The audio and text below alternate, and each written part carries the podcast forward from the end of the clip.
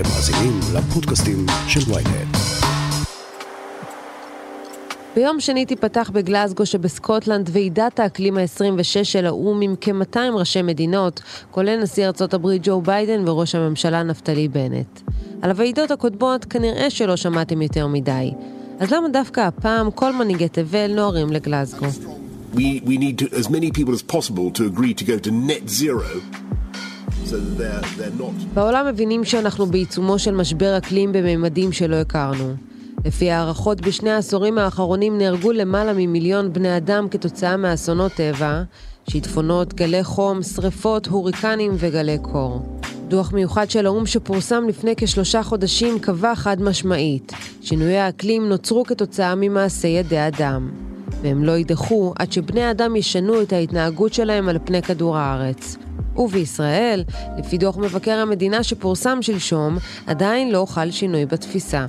העיתונאי נדב אייל ופרופסור יואב יאיר, דיקן בית הספר לקיימות באוניברסיטת רייכמן וחוקר אטמוספירה וחלל, הסבירו איך מה שאז עניין רק את ארגוני הסביבה, הפך להיות הבעיה שהכי מדאיגה את מנהיגי העולם.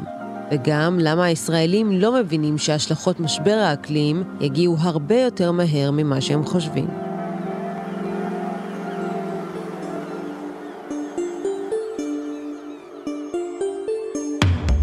הכותרת, פודקאסט החדשות של ynet עם סיון חילאי.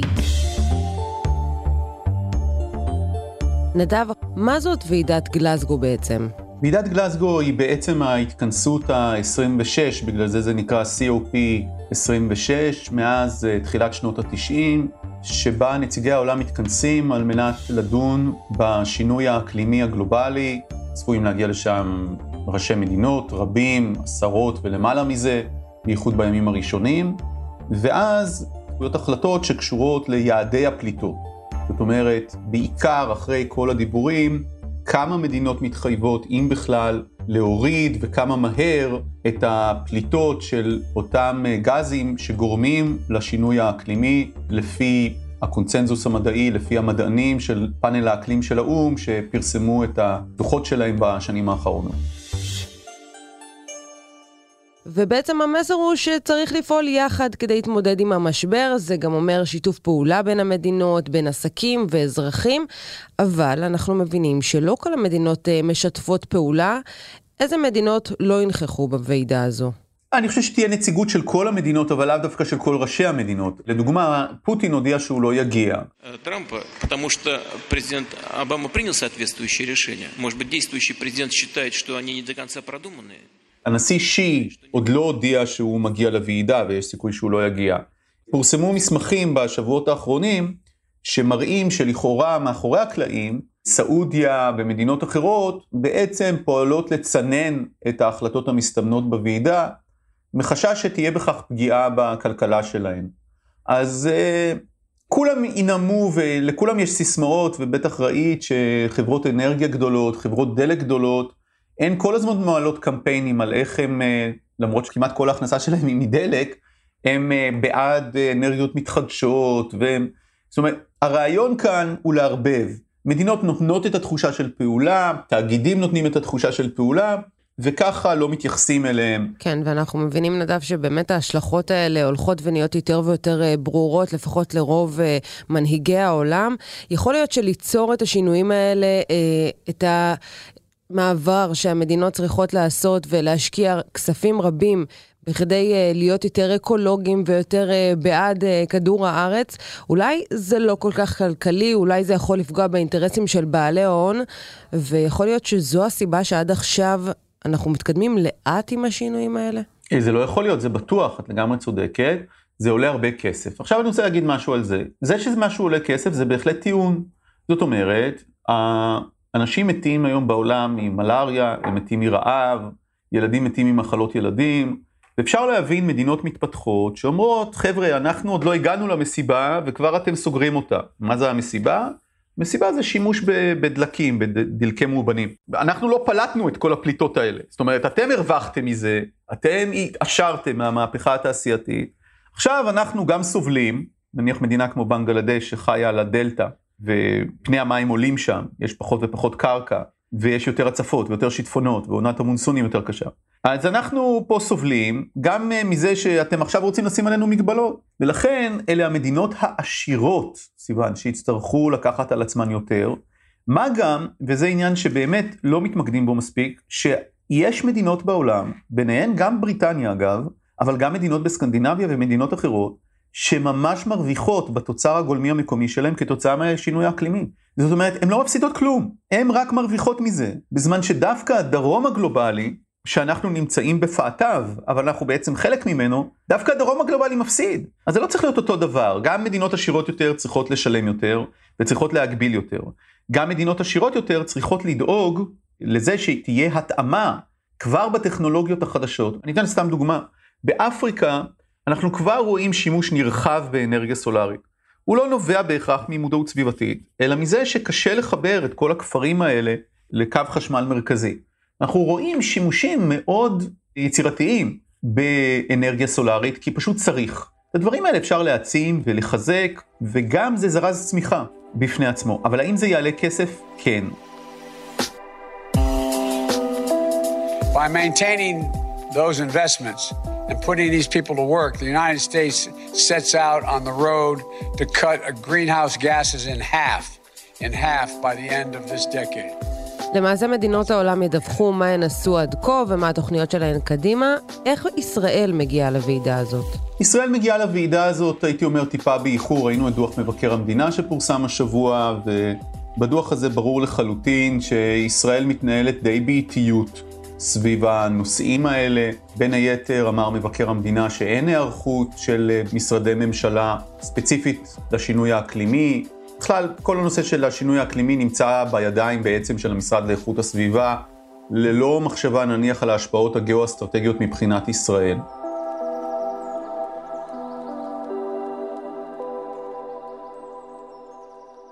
אבל גם אם אנחנו מסתכלים על התוצאות של ישראל, נגיד על השילוב של אנרגיה מתחדשת, אז אפשר לראות שישראל לא עושה את מה שהיא הייתה רוצה לעשות. זאת אומרת, היא לא מצליחה במידה רבה מאוד להוביל באנרגיה מתחדשת. מצד אחד היא מייצרת, יש לה המון פטנטים על פוטו-וולטאי, על אנרגיית שמש, על הצ'יפים הרלוונטיים, אבל היא לא מצליחה להיות מדינה מובילה ב... ביישום של טקטיקות שיורידו גזי חממה, ולדבר הזה כמובן יש משמעויות רחבות היקף לקראת גלסגו.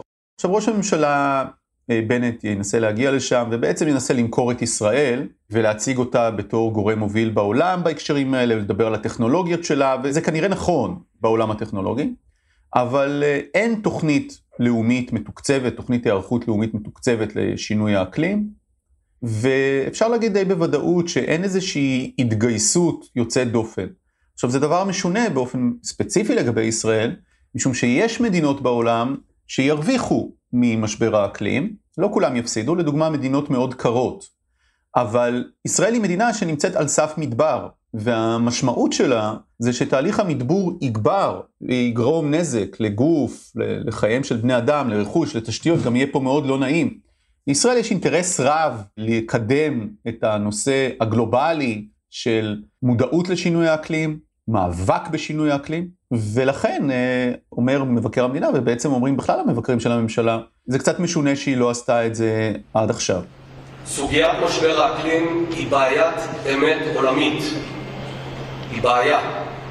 ממשלת ישראל מתייחסת אליה ככזו, ובזמן הקרוב, גם בהקשר הזה, אנחנו נביא פעולות לביצוע. יכול להיות שבנט ישלוף כבר בוועידה צעדים ותוכניות שעד עכשיו הוא לא דיבר עליהם? כן, הוא ישלוף כל מיני דברים. אני, אני בטוח שהוא ישלוף, כי, כי אתה צריך לבוא עם משהו לוועידה כזאת, ולא נעים להגיע לוועידה כזאת ולהיראות כאילו כל העולם עושה דברים ואתה לא. אבל אנחנו יכולים לראות ש, שהדברים כרגע לא נעשים. אפשר לקוות שהממשלה החדשה תתחיל לבצע את כל הדברים שלא נעשו בעשור האחרון.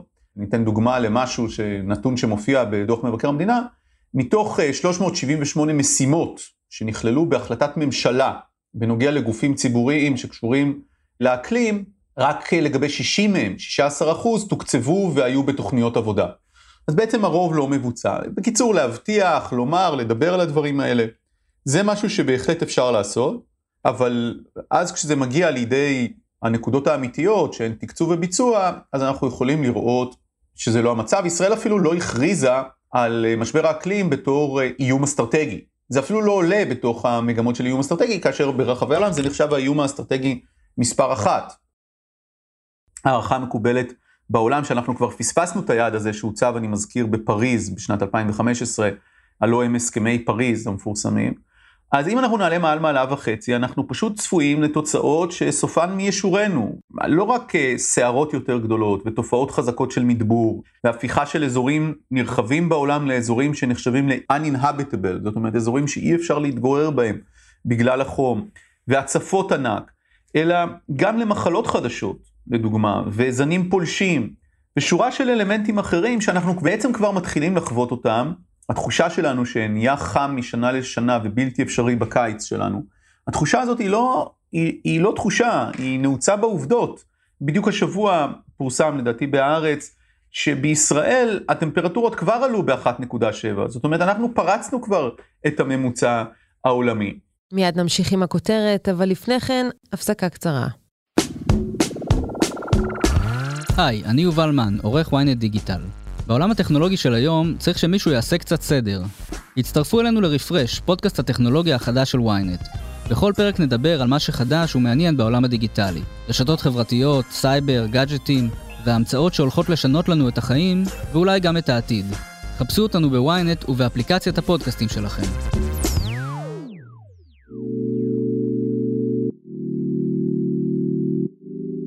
ערכנו ביקורת מקיפה ראשונה מסוגה בעולם על היערכות המדינה למשבר האקלים.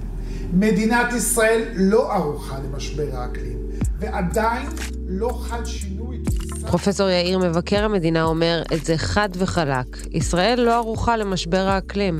האומנם? כמובן שהיא לא ערוכה לשינוי אקלים. זה לא הפתעה בכלל. למי שקצת מכיר את הדוחות הקודמים, ואת המסמכים והחלטות הממשלה והקו אחרי היישום שלהם, אז אנחנו בכלל לא מופתעים. יש החלטות ממשלה יפות, אבל הן רובן על הנייר, וכמעט ללא פעילות בשטח, או הקצאת תקציבים, או היערכות ברמה הלאומית. אז נכון שיש מנהלת שינוי אקלים, ואנשים שם עושים עבודה מקצועית מעולה, אבל הממשלה ומשרדיה השונים לא באמת אה, נחלצו והטמיעו את, התובנה הזאת שאנחנו נמצאים בעיצומו של שינוי דרמטי באקלים של ישראל מעכשיו ולעשורים הקרובים, ולמעשה אני לא רואה כמעט פעילות באף משרד, לבד מהמשרד להגנת הסביבה, אה, שעוסקת בדבר הזה בצורה רצינית ומשמעותית כמו שצריך. אז למה אנחנו כל כך מאחור? למה אין פה מספיק מודעות כמו שאנחנו רואים שיש אה, במדינות אחרות בעולם, שבאמת שמות על זה דגש הרבה יותר רב, וזה לא מתרכז רק למשרד ממשלתי אחד, אלא באמת התגייסות של ממשלה שלמה שפועלת ומרכזת תוכניות משותפות בין המשרדים. למה פה זה לא קורה? אין מספיק מודעות? אני חושב שאנשים שיודעים אה, מה קורה, מבינים היטב שצריך לעשות דברים ועכשיו, אבל שינוי אקלים ותוצאותיו הם דברים שמתרחשים לאט, וכנראה לא בקדנציה הנוכחית, אומר לעצמו בטח פוליטיקאי ממוצע, ולכן למה אני צריך עכשיו לגזור גזרות ולכונן תקנות ולהטיל מיסים, או לשנות משהו בהרגלים של הציבור במדינה הזאת, כשיש דברים הרבה יותר דחופים ומיידיים שיכולים להשיג לי אולי נקודות ברשתות החברתיות. אני בכוונה מקצין את זה, אבל קוצר הראייה הוא, הוא בעוכרינו, ולצערי אין כרגע מנהיגות, לא הייתה בטח ב-12 השנים האחרונות, שרואה, צופה פני עתיד ואומרת, אוקיי, אנחנו נתכנן וניקח פעולות עכשיו, כדי שב-2040 או 2050 הנכדים שלנו אה, יחיו במדינה שיודעת להתמודד ולהיערך נכונה לתוצאות של שינוי האקלים. ומבחינת הציבור, הרי אנחנו יודעים שאנחנו צריכים שהממשלה תקיים תוכניות גדולות, אבל אנחנו כישראלים מבינים את המשמעות בעצם של שינויי האקלים הקיצוניים שצפויים לנו בשנים הקרובות? מה הישראלי עצמו מבין על מה שקורה בעולם בכלל? טוב, זו שאלה רחבה שאת שואלת, האם ישראלי ממוצע מתעניין במה שקורה בעולם? ואני חושב ששנינו יודעים את התשובה. שתי נקודות אני רוצה להעיר כאן. קודם כל, כשל חינוכי במעלה הראשונה של מערכת החינוך הישראלית, שלא עושה מספיק, או לא עשתה כמעט כלום, בנושא אה, הכנסת אה, שינוי האקלים כנושא מרכזי מגן הילדים ועד י"ב. ואת יודעת מה, אם את שואלת אותי, אני הייתי עושה אפילו מבחן בגרות. חובה לכל תלמיד בישראל, לא יכול להיות בוגר מערכת החינוך שלא מבין מה קורה בהיבט של שינוי אקלים ובכלל המשבר הסביבתי בישראל ובעולם כולו. זה דבר אחד. דבר שני, הקשב הציבורי לנושא הוא נמוך, כי יש פה תמיד טרדות יום-יום הרבה יותר מהירות, אבל אני רוצה להעיר בכל זאת נקודה חיובית אחת, כי כשעמיר פרץ העביר את חוק השקיות, הציבור לא ערער עליו, או לא יצא להפגנות, הם תוך חודשים ספורים ראינו שינוי דרמטי בהתנהגות על ידי חקיקה של הממשלה. ואני מאמין ששוב, אם זה יבוא top down, על ידי חקיקה ממשלתית, רציונלית, סבירה, וכזאת שמוסברת לציבור, הציבור הישראלי מבין, אנשים מבינים שהעולם השתנה, ואני חושב שרובנו, או כמעט כולנו, ללא יוצא מן הכלל, אוהבים את הילדים שלנו, ובטח את הנכדים שלנו, אז אנחנו לא נשאיר להם אדמה חרופה. זה פשוט לא אופציה, ופשוט צריך לעדכן את המדיניות ולהאיר את המודעות הציבורית במדינה שלנו.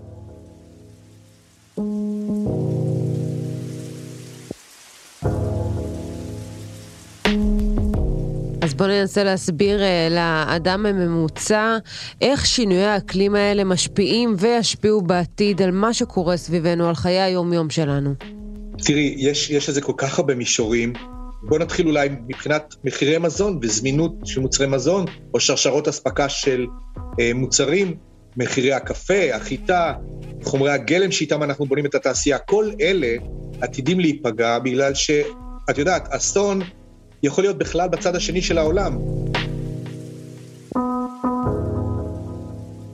קודם כל, אירועי קיצון בישראל התרחשו בתדירות גבוהה והולכת. פעם זה שיטפון באשדוד, ופעם זה בנהריה, ופעם זה גל חום וחצי מיער ירושלים יישרף, אבל, והתדירות היא כאילו נסבלת לכאורה, אם זה רק פעם או פעמיים בשנה, זה, זה עוד איכשהו סביר. אבל להערכתי, כל הציבור הישראלי ירגיש את זה בעוצמה גדולה והולכת, ואירועים שפעם היו פעם בעשר שנים או פעם בחמישים שנה, יהפכו להיות הרבה יותר שקטים.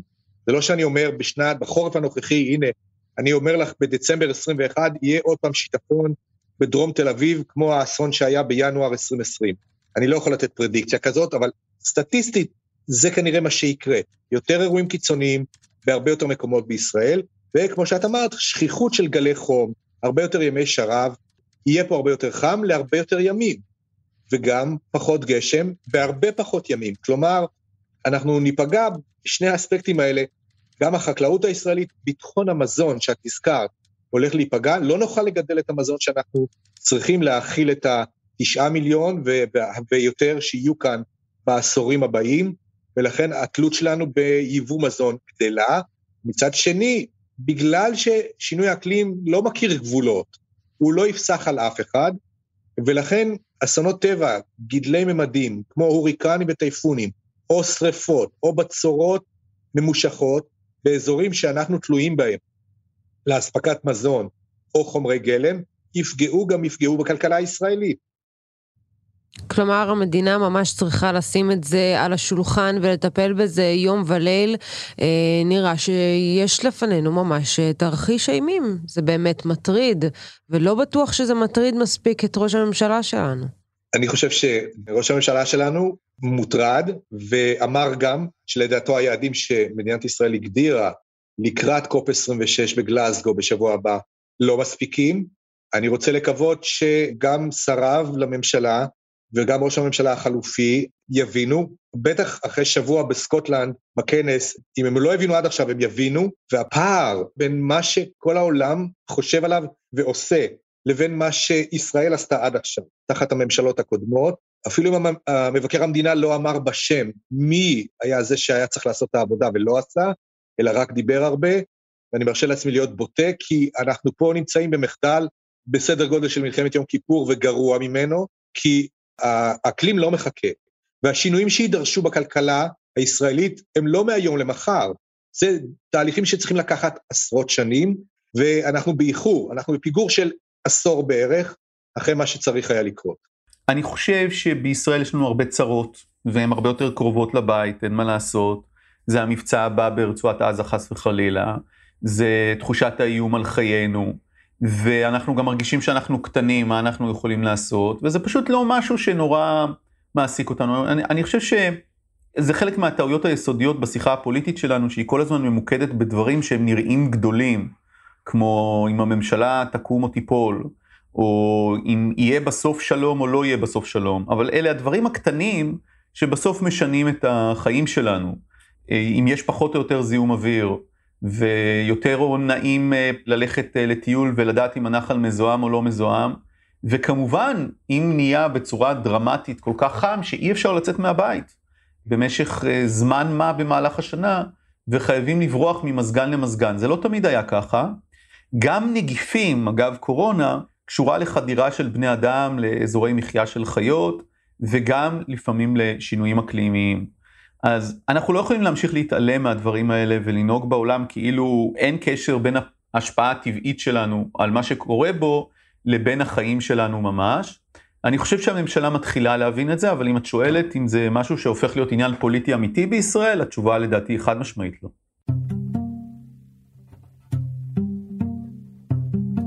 זכותנו הטבעית לחיים טובים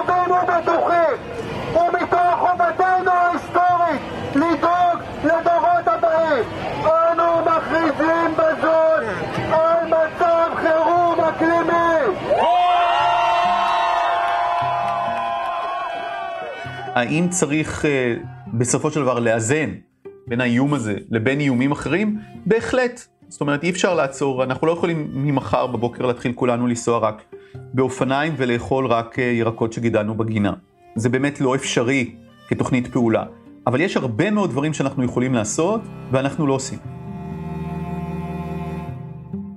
אף פעם המנהיגים הישראלים שמגיעים, אני לא יודע מה בנט הולך להגיד, הם אף פעם לא באים בצניעות. זאת אומרת, הם אף פעם לא באים ואומרים, תשמעו, האמת היא שלא ממש טיפלנו בזה כמו שצריך, עכשיו צריך לטפל בזה, אנחנו מדינה קטנה, אבל אנחנו נעשה את המרב. לא, לא, לא, לא. תמיד המנהיגים הישראלים חושבים שהם יכולים להוביל את העולם ולמכור טכנולוגיות, ותמיד יש איזה אלמנט מסחרי כאן. זה לא המטרה, המטרה היא דבר ראשון להראות איך אנחנו מפחיתים את מה שאנחנו יכולים לעשות, אנחנו צריכים להתחיל ולתקן את עצמנו. ואני אתן לך דוגמה טובה, אני חושב, למשהו שאנחנו כבר עושים, כדי שזה לא יישמע כאילו אני רק מתלונן, כי אני לא רק מתלונן. נניח דודי שמש, הם הדבר הכי חסכוני שקיים מבחינה אנרגטית במדינת ישראל, כמעט לכל משפחה יש דוד שמש על הגג. במקומות אחרים בעולם, גם מקומות עם שמש לפעמים מחממים בדרכים אחרות. ודודי שמש חוסכים המון המון אנרגיה, ולכן הם חוסכים המון פליטות חממה. עכשיו תדמייני לעצמך שכשאנחנו מתחילים לתכנן ערים, אנחנו כבר נתכנן אותם בצורה ובאופן שהרבה מאוד מהמרכיבים בערים האלה יהיו בעצם סוג של אה, תאים אה, סולאריים אה, פוטו-וולטאיים שכאלה יאפשרו לנו לייצר יותר אנרגיה. שמלכתחילה נתכנן את הבניינים בצורה שהיא שומרת אנרגטית על החום ועל הקור בקיץ. שנבצע פעולות שהן פעולות פשוטות יחסית, באמת, פעולות פשוטות יחסית, שבסוף משתלמות לכולם.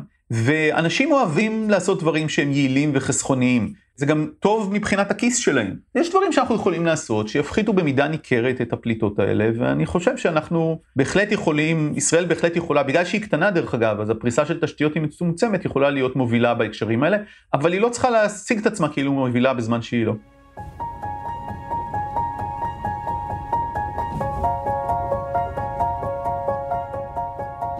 אז יצא משהו מהוועידה הזאת? כן, כן, הם יגיעו לאיזושהי החלטה, ואני מניח שהיעדים יהיו יותר שאפתניים ממה שהם היו, בעיקר בפריז 2015. ואז השאלה, כמו תמיד, תהיה עד כמה יהיה לחץ אמיתי על מקבלי ההחלטות בין הוועידות, לא בוועידה, אלא בין הוועידות. וכמה שיהיה יותר לחץ ציבורי, הם יעשו יותר.